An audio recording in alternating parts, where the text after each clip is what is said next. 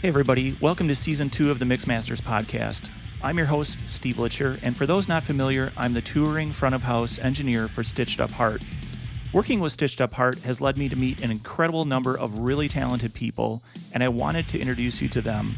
I wanted to let you hear their stories and learn from their experiences. This is really your chance to listen in on behind the scenes talk and to learn from some of the best in the business.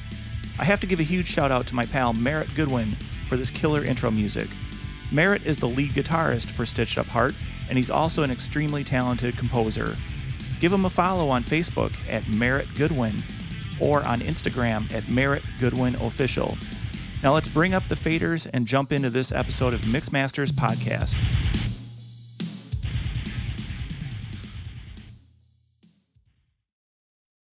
Greetings and welcome to another episode of Mixmasters Podcast. I'm your host, Steve Litcher, and in this episode, I'm joined by Nate Northway.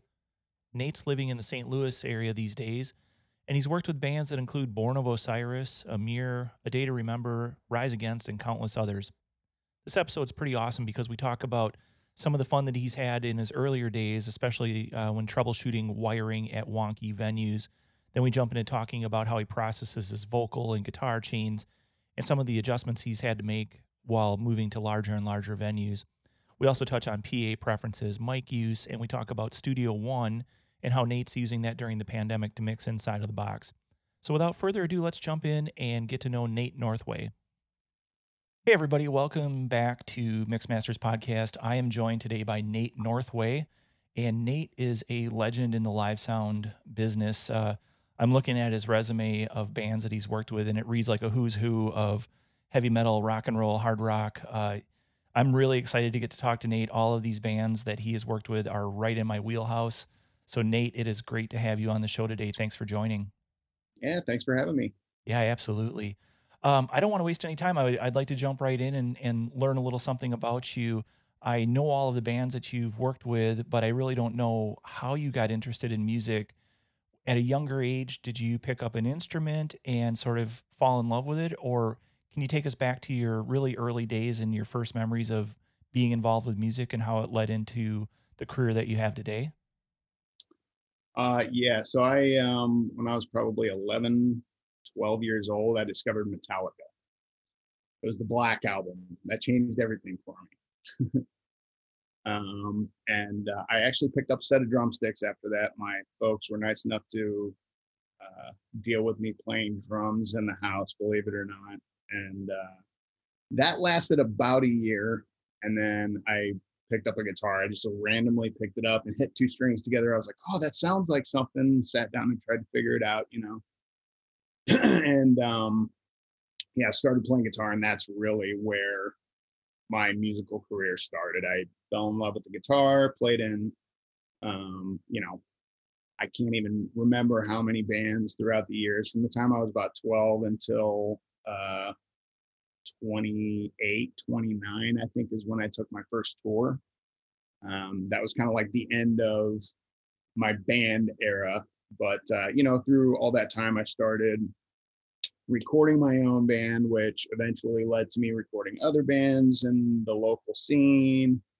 And um, after getting some of those CDs out, some of the people who were working at the local clubs as sound engineers started telling me, "Hey, you ought to come down and you know try your hand at the live stuff. You know, your CDs sound good, and it's uh, it's a lot of fun." So I kind of fell into the live sound thing. I didn't actually think I would like it. I liked the studio environment, controlled, you know, able to edit and uh, no one ever hears my mistakes and that type of thing. Um, but uh, pretty much as soon as I started doing the live stuff, I just I fell in love with it. You know, I love the I love the the being on your toes and figuring things out in a pinch quickly, and also the even better part about the live sound stuff is that you leave your mistakes behind. You know what I mean? At at the end of the night, they're over, they're done with. You never have to listen to them again. Whereas, you know, in recorded music, it's like I still I'll hear something that, you know, I mixed years ago or something, and it's still I cringe at that guitar tone or the, you know, the snare doesn't punch enough. Oh, why did I do that? You know. Um but yeah, so I, I kind of fell into the live sound thing, and um, I don't know if you know uh, who Josh Travis is. He's a guitar player. plays currently plays with Emmure. Um, he has played with uh, Tony Danza Tap Dance Extravaganza and uh, a slew of other bands. But I used to play in a lot of bands with him, and um, he hit me up in 2008 about uh, Born of Osiris looking for a front house engineer for their first headliner ever. And I was like, sure, I'll go on tour. That sounds like fun. Um, so I got in touch with their manager, Sean Keith, who's another St. Louis guy, actually. And um, yeah, he got me hooked up with them. And then, you know, that is really kind of, you know, I, I, found my calling. I felt like when I started touring, I loved the, the fast pace of it all and um, yeah, that led from those guys into a slew of other Sumerian Records bands, and eventually led me to Emmure, who I mixed for a very long time. Um, man, nine years, eight, nine years, or something like that. Um, and then, you know, just through meeting people, I know you just had Charlie Bybee on the show, a good friend of mine. He got he got me involved with uh, a day to remember. He got me involved with Rise Against, you know, who are the two uh, the two artists who I'm currently working with. Uh, hopefully, if we ever get to go back on tour. but uh, yeah, that's kind of the the gist of how it all happened for me. You know, the condensed version.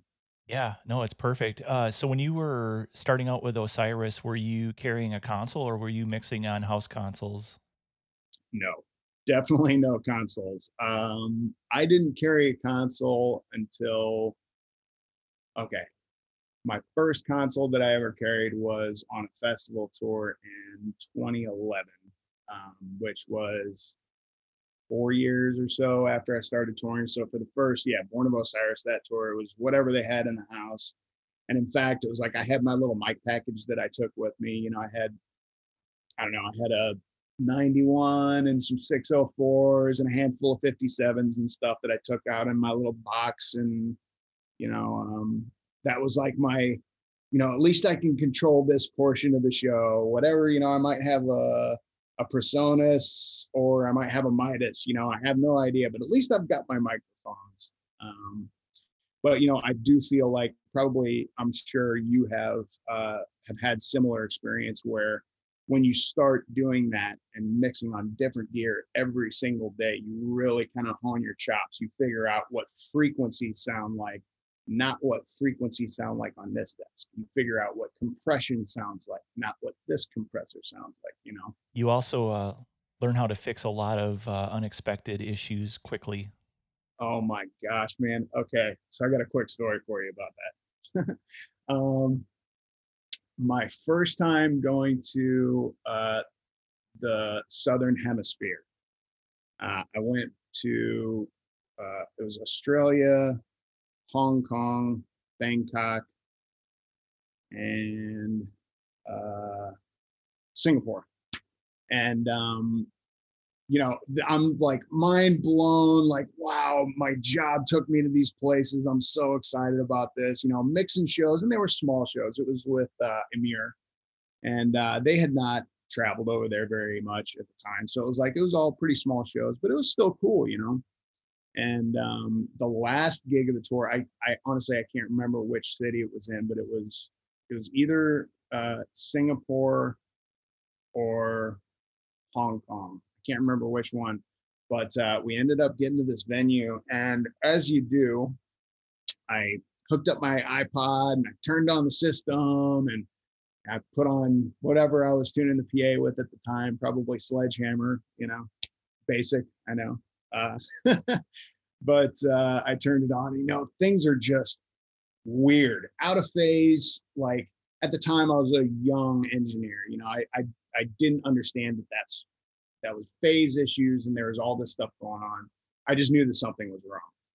So um, we're about an hour and a half before doors. I'm supposed to put a sound check into this, you know, do the whole nine yards. And um, So I start panicking, like, uh, uh this isn't going to work. You know, there's no low end, but it's coming out of each speaker, but they're not summing correctly. And, you know, okay, screw it. I'm just going to dig into this thing. And so I started like, this is a, a, a terrible, dirty, filthy, nasty club. You can imagine what the amp room looks like. Okay.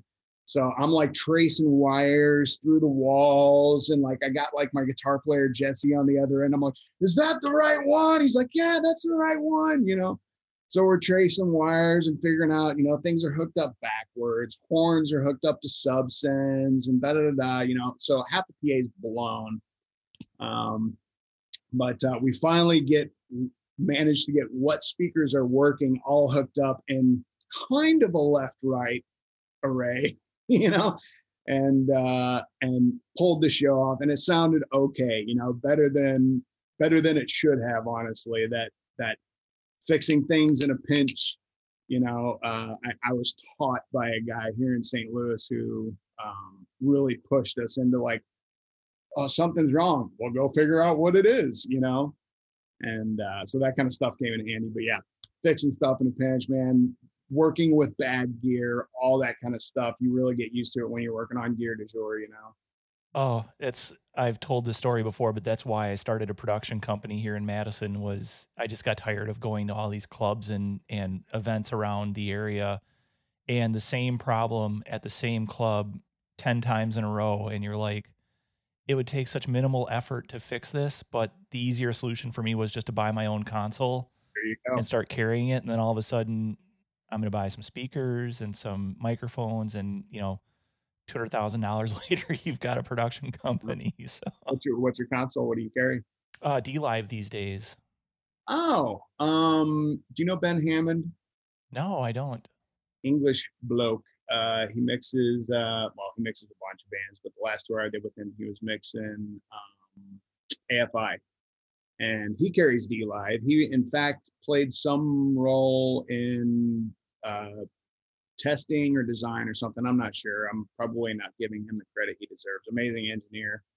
Um, but yeah, he swears by that thing, man. I had my gigantic S6L with, you know, all this outboard gear, and he'd roll up with his little D Live and be like, idiot, you know. I've uh, I I just got the DLive. I've this is the second D Live I've owned. I owned one with my production company when it was more active in the area, and then I started touring with Stitched Up Heart, and I took an M32 compact out with me, Midas, and I always thought that was a good sounding board until I got on really big PAs, and the the content that Stitched Up Heart has. Uh, I needed more horsepower, more processing, you know, like multi-band compression and whatnot and so I did that one tour and I wanted to put a gun in my mouth most nights after the show. and so I bit the bullet, uh, literally and figured, figuratively, and bought the uh, DLive again. So yeah. we have to tour again because I want to get this thing out on some big PAs and have some fun. Oh, you so. haven't had a chance to take it out much. Not yet. No, just little stuff around here. Yeah.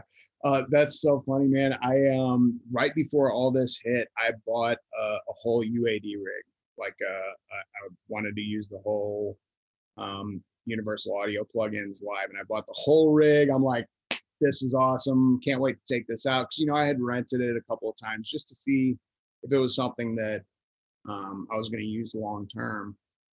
And uh, yeah, bought the all the best, you know, the biggest, most horsepower that I could get in it, and all my tours went away you know, like within a month after I bought this thing. So I, I like call my Sweetwater rep. I'm like, hey, bud, um, can I uh, can I send this back and buy this next year? you know, because uh, there's no use it's sitting around my apartment. You know what I mean?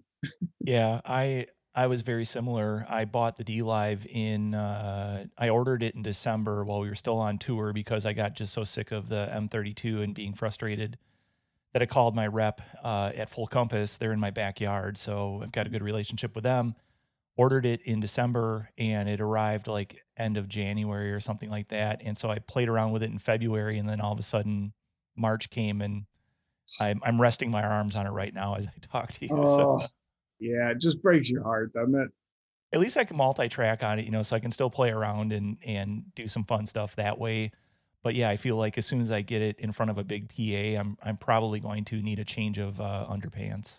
Yeah, well, Ben loves his man, and his show sounded phenomenal. So I'm sure you'll have fun with it once you get it out there on a big rig. Yeah, let's hope. Um, so going back to you, and I hate talking about myself on the podcast, but that was a that was a fun little segment. So thanks. Uh, so you're you're uh, working with Osiris, and you're working with Emmure, and then you start working with like uh, Parkway Drive and Good Charlotte and Seether and so on. What were some of the biggest adjustments or challenges that you had going to the bigger and bigger productions? You know, like I imagine when you were first with Osiris, you know, it was not like a an arena tour, or maybe it was. Uh, but yeah. you know, mo- as you transitioned to larger and larger shows, what were some of the biggest adjustments that you had to make, either from your mix approach or from like your workflow? You know, like what what really do you think you had to adjust the most for? Um, that's a tough one because there's a lot. You know, it's like you. It takes.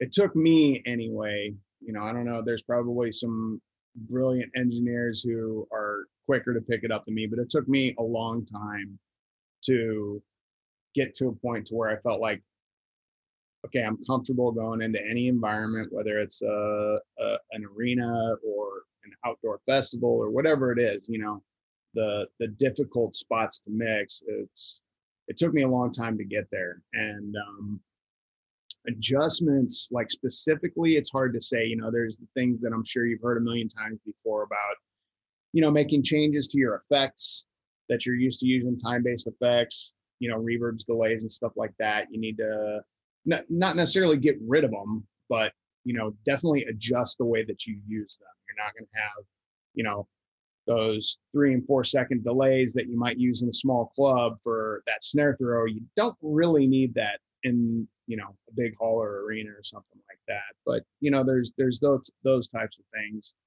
But um probably the biggest adjustment that i've had to make and i still struggle with it from time to time is uh volume. You know when when i'm mixing aggressive music on a big PA in a small club. That's that was my favorite thing to do. That was, you know, when I got a a PA that just blows you out the back door. You know, that's the sound that I loved. And uh, moving that into settings where the room is so loose, if you've got six seconds of natural the uh, natural reverb in the room or something, you can't do that. You you end up fighting yourself. You know, it's you're naturally as mixers, if we can't hear something, we want to turn it up. You know what I mean? It's like that's just human nature. It always sounds better louder always. So it's like, you know, when you're using plugins or something, you turn it on and it's got that half a dB boost just so it sounds better automatically. You know what I mean? It's the same type of thing. You want to turn it up, it sounds better if you can't hear it. Well, you end up fighting yourself in a lot of these environments because, you know, the louder you get, the more uh, reflections you have, and you end up fighting with not only uh, the volume coming out of the PA, you know, having to get everything louder than everything else, but also bouncing around the room and stuff. So it's like it took me a while to get to the point to where I felt like, okay, I need to bring the volume down and it's going to be okay. You know, I don't have to have the biggest kick drum in the world. I don't have to have, you know, I don't have to scare people when they hear that first downbeat. You know what I mean? And uh, for aggressive music, that's kind of counterintuitive in my experience. So that that took me a little while to get used to. And like I say, I still struggle with it from time to time. Obviously, if I'm on a two month tour, man, by the end of that tour, I'm mixing about two dB louder than I was at the beginning of the tour, if you know what I mean. Uh, so that that's a big adjustment. But also, you know, there's there's the other things that come along with working with not just bigger uh, environments, but also bands with higher budgets. You know, you get to carry a lot more equipment and that's been such uh, a blessing for me man i'm a constant tweaker i i want to i'm a perfectionist i want to find the perfect formula you know what i mean the the perfect uh, mixture of outboard gear and plugins and all this kind of stuff so it's great to have bands who just you know not necessarily write you a blank check but you know they're not trying to beat you down on audio gear because video is expensive, lighting is expensive, audio is probably the cheapest out of the three. You know what I mean?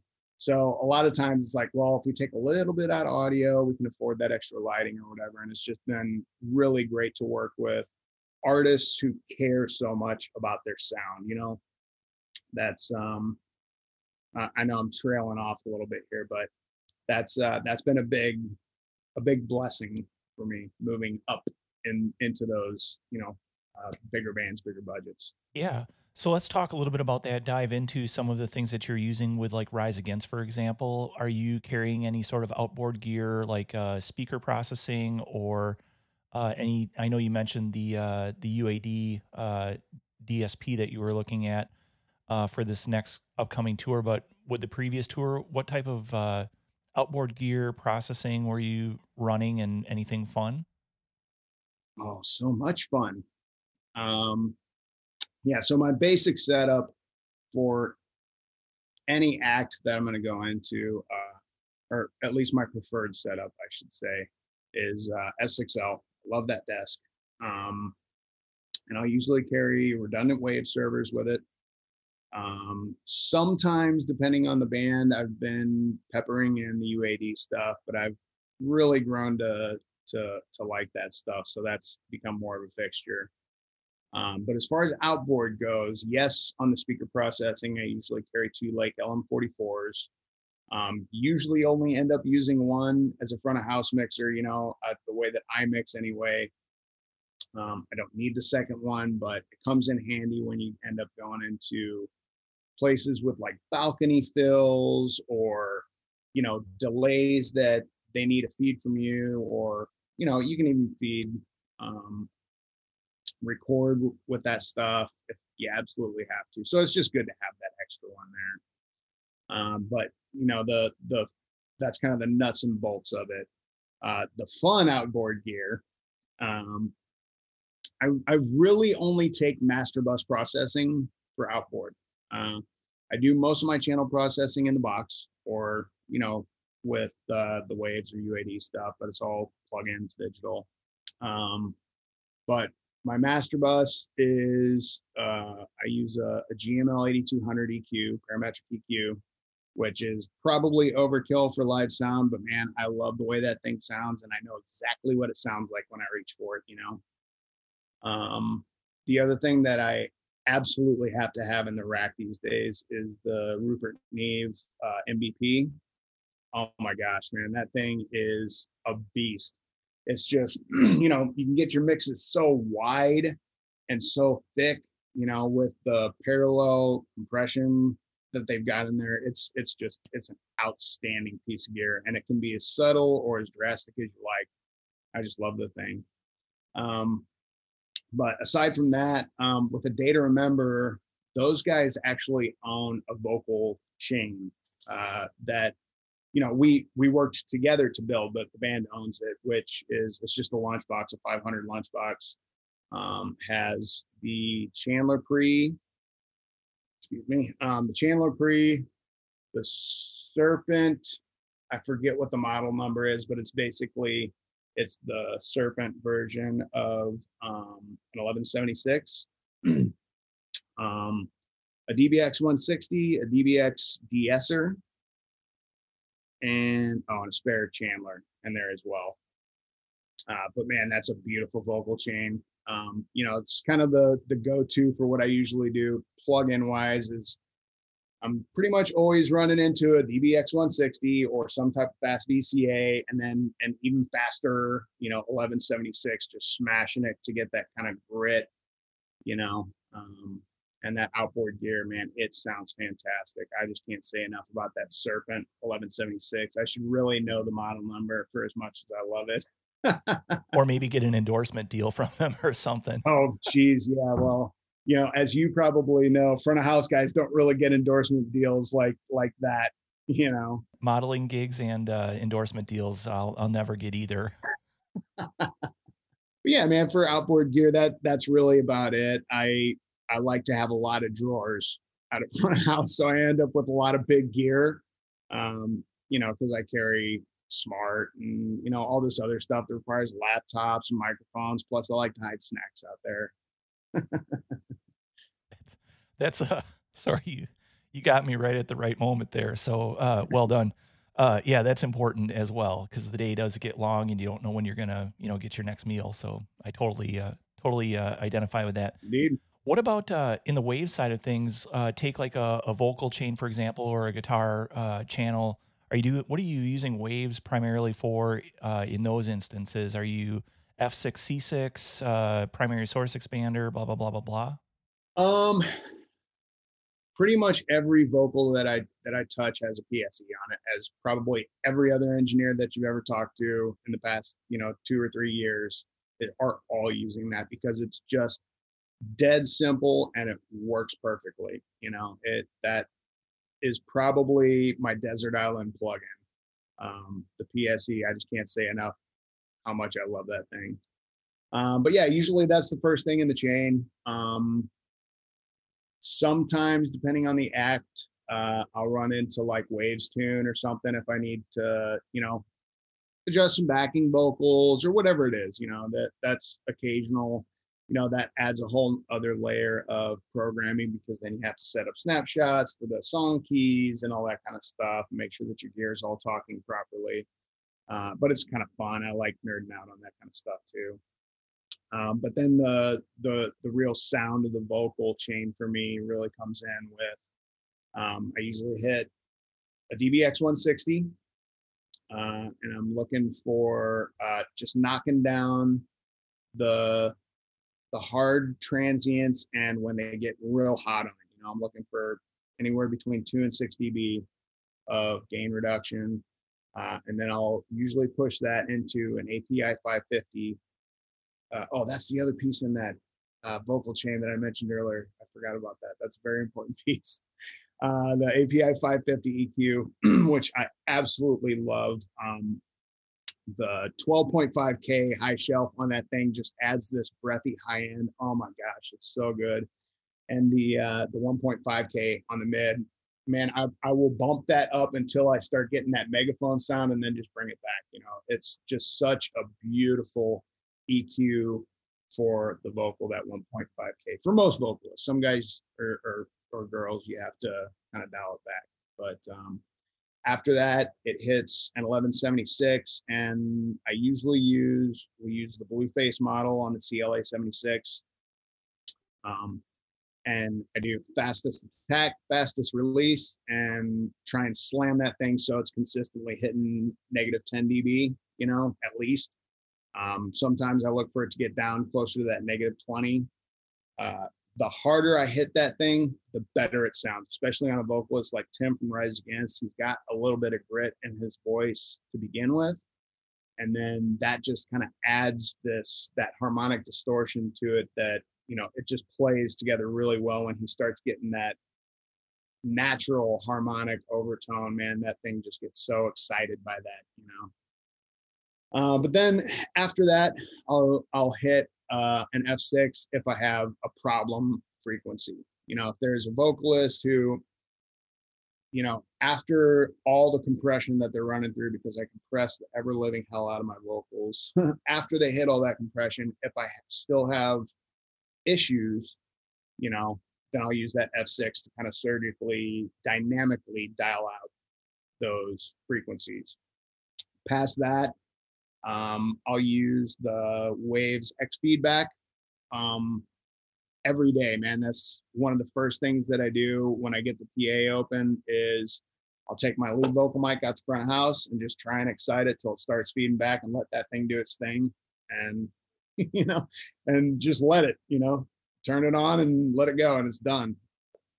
Um, but that's a typical vocal chain for me. Obviously, you know, different artists, you have to pepper in different things. That's a typical one. Guitars, I I try not to do a lot of processing on guitars. I I like to cut the EQ, you know, as much as possible. Just get the nasty stuff out of there, you know, and then um, from time to time, I'll I'll boost some high end just to get the sizzle back and run that into either uh, like an Oxford inflator or um, what's the other one that I, I was using? Uh, Renaissance Axx. Oh, Renaissance Axx. Yeah, very good. Are you reading my mind? Uh, no, I'm I'm playing around in waves a lot these days. So. Oh, that is a great plugin, man. That R R Vox too. That's another one that uh, I don't know if you've used that much, but that that whole Renaissance um, series from Waves is outstanding. I know it's old, man, but they are great plugins. You know, and even the the Renaissance EQ, I find myself going to that. It's only six bands, but it's pretty um it's pretty musical sounding and the fact that you can separate the right and left EQs I find very very useful you know I haven't played with the stereo EQ effect in those and do you notice that it makes a big improvement on like a large scale PA that that you get like more separation or some more definition from it or what do you what do you experience in that realm so when I'm separating left and right EQ, it's usually on guitars. Um, the problem that I run into mixing large rooms is you want everybody to hear everything. So you can't pan your guitars hard left and hard right and get that giant stereo sound. So that's been kind of a constant tinker for me is trying to figure out the best way to get that stereo separation, but still have both guitars going through both sides of PA. And so um, the Renaissance EQ or any stereo EQ that you can separate left from right, I find terribly useful for that kind of thing because you can keep, you know, pretty good relative phase between uh, when you mono sum them if you're spreading them out and just boosting and cutting uh, the same frequencies on the left and right. You know, on on a single guitar source, you know, if I if I pan them hard left, hard right, and then uh, you know, cut whatever 600 on the left channel and boost 600 on the right channel, you know, you you end up with relatively the same gain and not much penalty in phase when you mono them down front fills or balcony feeds or any of that kind of stuff. That leads me to another question, which is when you're mixing a band like Parkway Drive, uh, which is you know big drop tuning, and you've got all this low energy in a big room how are you maintaining separation so that your mix still sounds clean but has all the energy? Are you doing it with subtle panning or, you know, minor EQ adjustments? And I I know I'm making you like dig into ancient memory banks, so sorry about that, but uh, it's a selfish question because I run into that with Stitched Up Heart. Their their tuning is so low, and there's two guitarists on stage. We usually have another guitar backing track just to beef things up, and then the bass uh, is in that same range, and then they've got synths and drops and everything like that. I find that getting so cluttered, so I always try to steal some ideas. And so I was wondering how you approach things like that with like Park Parkway Drive and the other, you know, really heavy low tune bands that you've worked with. Um, I can't speak to Parkway Drive. Uh, I I have never mixed front of house for Parkway Drive. They're the only band that have ever toured doing monitors for.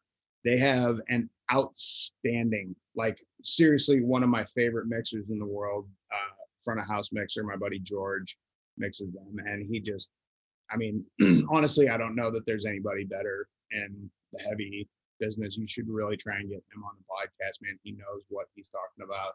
I would love to, and I'm going to fire my researcher, which is me, uh, because I uh, Parkway is on my resume, but yeah, they're I that's again the only band I've ever toured running monitors for, man, and I I thoroughly enjoyed running monitors for them. That's uh, a, an, a killer group of dudes. I absolutely love those guys. Um, but um, to address your question, um, I, I've I've mixed a lot of low tune bands. You know, I actually I really enjoy that. Uh, you know, Emmure tuned in A, I think.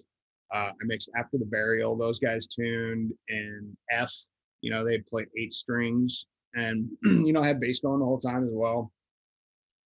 And uh, you know, tactics are different for every artist, but in general, with those bands, I I ended up just uh, kind of like cutting the lows out of the guitars up higher than I normally would, you know, where normally I would be looking at a high pass filter for a heavy band, you know, at around 100 or so. 80 to 100 or something. With some of those lower tuned bands, man, I would roll that up to 160 or something and give the bass guitar that room to breathe because I know it sounds counterintuitive, but those guitars being distorted with, with all that upper harmonic content, man, they really don't need that fundamental note to be heard if the bass is carrying it, you know. So I tried to give the bass as much room down low and still be able to fit in that kick drum, you know, at 50 hertz or 60 hertz or whatever the good frequency is for for that kick drum. Um, but aside from that, I've done some tricky stuff with um, with bands before side chaining um, multi-band compressors on guitars to bass. So when the bass is playing, it'll duck down some of the lows in the guitars. When the bass stops, comes back up, and the guitars sound thick and full. And you know, for intros and stuff like that, it works out really well.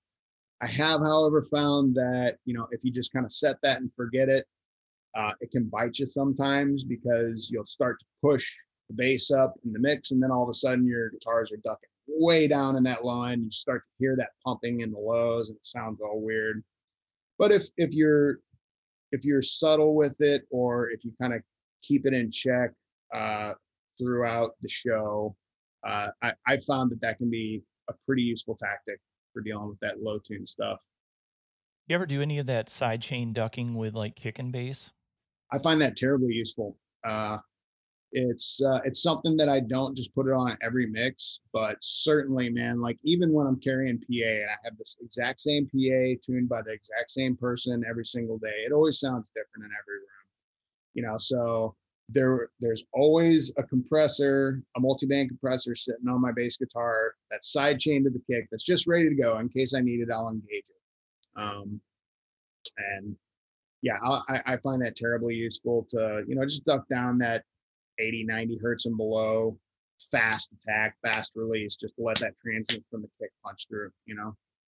Yeah, I'm excited to be able to try and do that with the dLive. Um, it I wanted to try to do it with the M32, and I probably could have, but I was using the side chain for something else, and I don't remember what it was. So I've been asking people, and sounds like that's a, a fun thing to do, and I have to give it a try.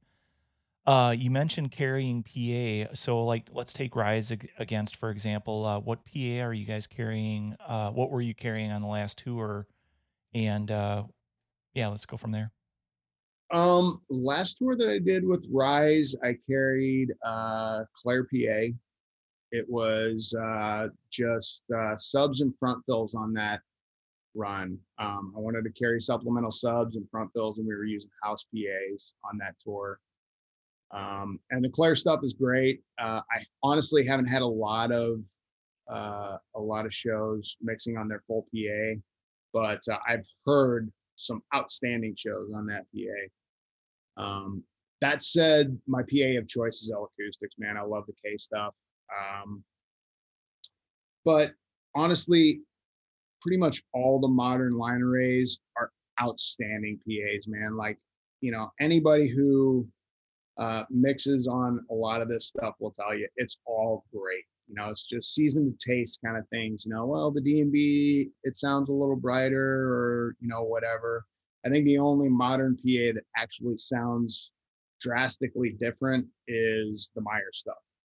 Um, for whatever reason, it's not that it sounds bad, but it just sounds different from every other PA out there. You know, it's like I could have similar shows between a D&B and an L acoustics rig, uh, and then run into a Meyer rig, and I've got to retune everything. You know, mid range especially just sounds quite different, more pronounced maybe. Um, but uh, yeah, does that answer your question? L acoustics is my PA choice. I love that stuff. K1 or K2? Do you have a preference?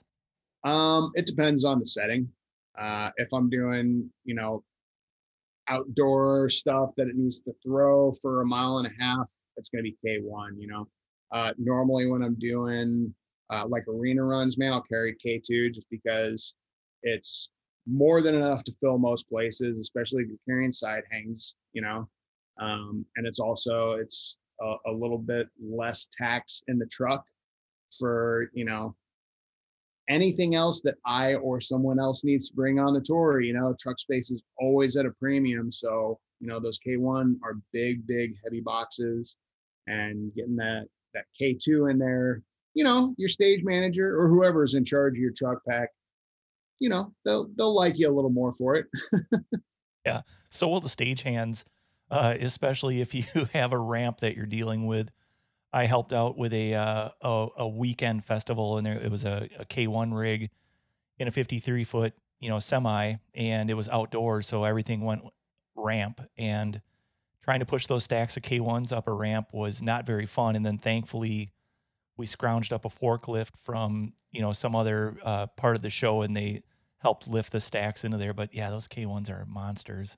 Yeah, they're not fun to push, man. That's for sure. Cross grass and all that fun stuff. But I would give anything to be in that scenario again right now. Like it's been, you know, oh, such a drought for us, but enough woe is me.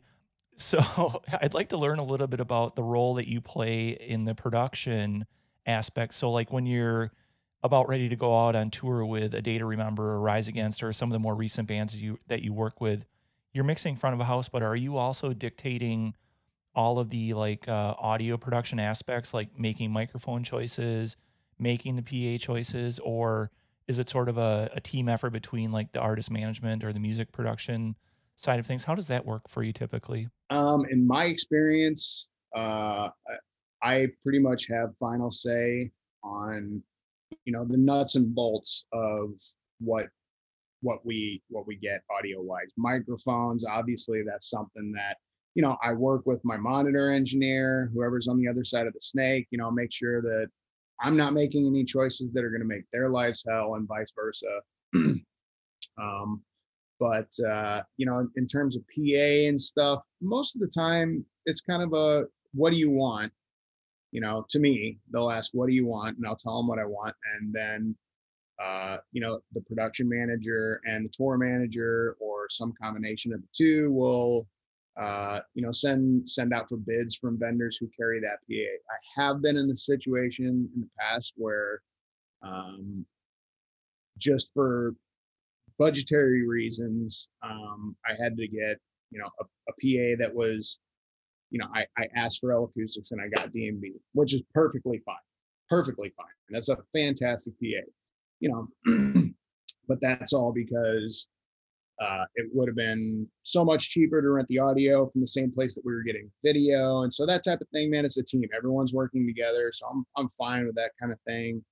Um, normally, unless there's a huge uh, budget problem, I don't hear much from management about that type of thing. You know, they good managers. They know you know to to let let the guys handle their roles. You know, they don't want to micromanage people. Um, that may be different in in other worlds. You know, I know pop world people get a little bit more involved from the management side, but uh, yeah, in my experience, man, it's usually it's down to me and whoever else is on the audio team to kind of make those decisions.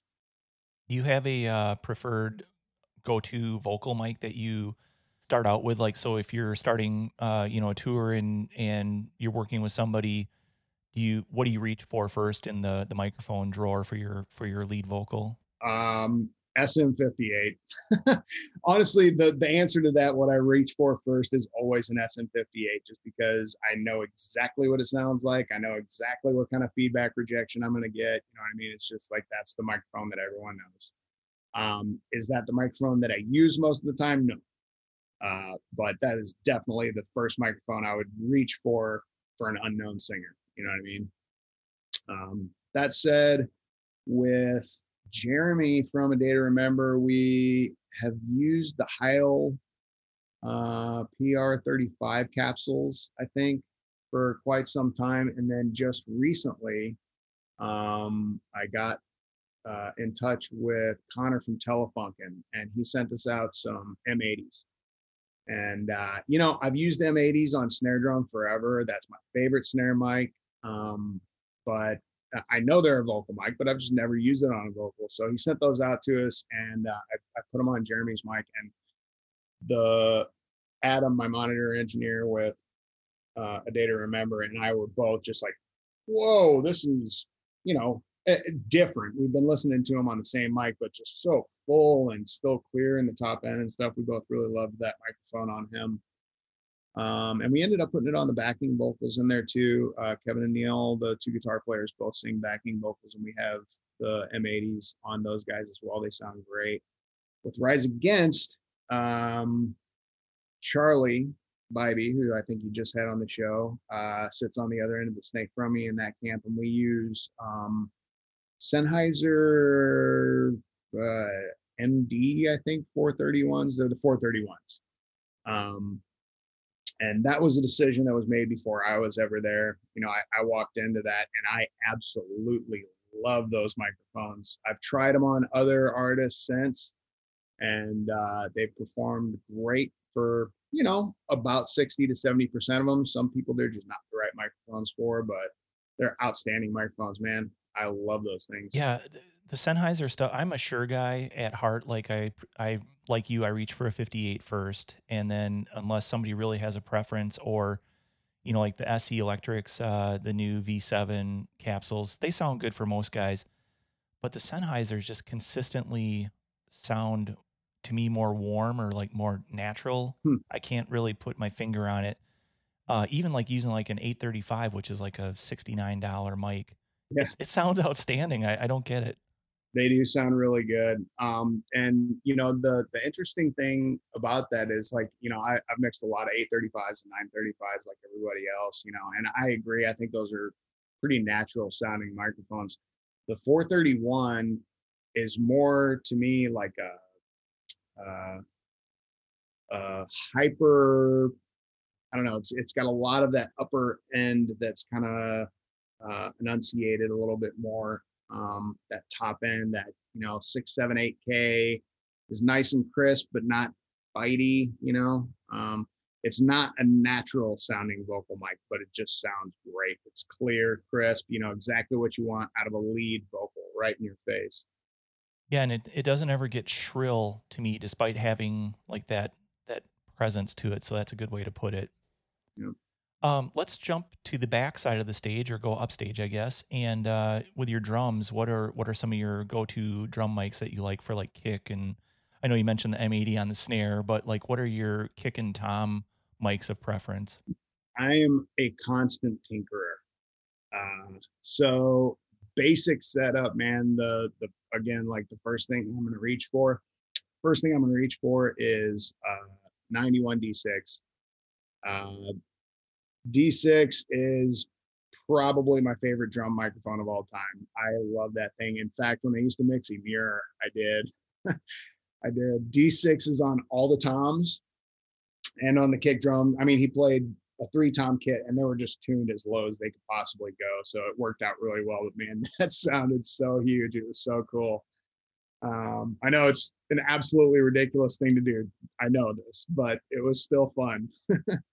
um, but uh, yeah, again, man, I'm constantly tinkering with things. Like for instance, with um, a day to remember, we about oh man, it would have been two years, three years ago now. We started uh, experimenting with internal miking on the toms.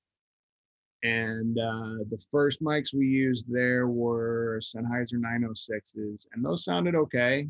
Uh, we modified these mounts a little bit. Um, the internal mics always get this like, I don't know how to describe it. It's like a tong, tong, tong, you know, like a real metallic kind of sound to them. And uh, so we we made some modifications to the mount, and basically we wrapped foam around the microphone, and it completely changes everything about the way that the microphone responds, but it works, you know. So basically, you know, my uneducated uh, you know, explanation of this is that it kind of blocks the reflections out because you're only getting sound into the top of the mic, you know, you know, the front facing end of the capsule. And everything else is muffled. So all that cardioid pattern around the sides and stuff is all getting like an altered version of the actual tone, which is a lot more muffled. and that seemed to help that a lot. Uh, and then uh, just in further exploration with this internal miking thing, we switched over to Audix D2 and D4 combos for D2 on the uh, rack and D4s in both of the floor toms. And man, that has been just a stellar combination between that microphone and our little foam uh, encapsulation condom thing, whatever you want to call it. Uh, that has been great for the toms. We really, really love those in, in that camp. Um, with Rise Against, um, Charlie loves those Telefunken clip-on mics. Forget what the model number is. At SH81s or something maybe. Um, but uh, those things sound phenomenal. And of course, when I came in, I changed them away and broke his heart, and and now we're gonna go back to the Telefunkens because they sound better. Um, but yeah, toms man, I'm always trying different microphones, trying to find the right thing because I struggle to get toms big and present, but not overwhelming. And so I'm constantly trying to tweak my signal chain to, you know, find the right combination, what works best. So I've tried, you know, everything out there, man. The all the Shure stuff, you know, the DPA stuff. I've tried on there at Sennheisers, and it's just really I I I find something that works, and I use that until it doesn't work anymore. you know, um, M80 is pretty much always on the snare. I love those microphones. Although I did try something interesting recently. I used a um, Audio Technica. Is it the 2500, the dual element microphone? I used that on the snare, uh, on the snare top, and had pretty good results with it. Actually, man, I had this crazy idea about um, using one element, you know, since they're perfectly in phase, it's a dual element like they're perfectly in phase. using one element to compress real hard and get that kind of pop over exaggerated transient and let the other microphone take care of kind of the top end, you know, stick attack thing. So they're uh, so when I boost that top end in the snare, I'm not boosting that into a compressor and then introducing the chance feedback and all those weird artifacts that you get with end. Um, and it, that idea kind of worked the way that I imagined it to work, uh, but I ended up backing off of it and just using it more as um, as you would just any two microphones on a top snare and just kind of EQ them to taste, and then bust them together and it sounded cool. I'll probably go back to the M80 though. I just love that microphone. Yeah, uh, you actually came up in one of the roundtables. Brian Campbell was talking about your methodology for wrapping foam around the microphones and, and oh, yeah. uh, how innovative it was. And he's like, it was the craziest looking thing, but it works. It was so it works so well. So yeah, Brian is actually the one who I knew he was doing internal mics with. Um, I think it was of mice and men at the time. And uh, so when we tried to, we were having all kinds of problems with um, my drummer in A Day to Remember just beats the hell out of his cymbals sometimes. And you know, that opens up the gates and stuff. And so I knew Brian was using the internal mics and I got in touch with him. He's the guy who turned me on to the May uh, tom mounts. Those things are awesome, man. They're great. I have to chuckle a little bit to myself because you say you've said Tinker quite a bit, and my nickname in the band is Tinkerbeard uh, because I can't stop tinkering with stuff. And as you can see on camera, I've got a this hideous huge beard, and so uh, yeah, the the band named me Tinkerbeard because I'll we'll be re- rehearsing and they'll be like, "It's perfect, don't change anything," and then overnight I'm like, you know, if I did these two other things, we could probably make it a little bit yeah. better. so. Well, I think a lot of us are that way, man. You know, it's there's something about you know what attracts people to being music engineers you know it's that creative side meeting the technical side you know that really i think lends itself to that kind of mindset of just i want to explore more and find more and you know use all this cool stuff to make something new or you know i think there's something inherent there in the type of people that this field attracts Yeah, it's that or insanity because I, I keep doing the same thing over and over, expecting a different result. And I think that's the classic definition of insanity. I find myself doing that from time to time. We're all guilty, I guess. Um, mm-hmm.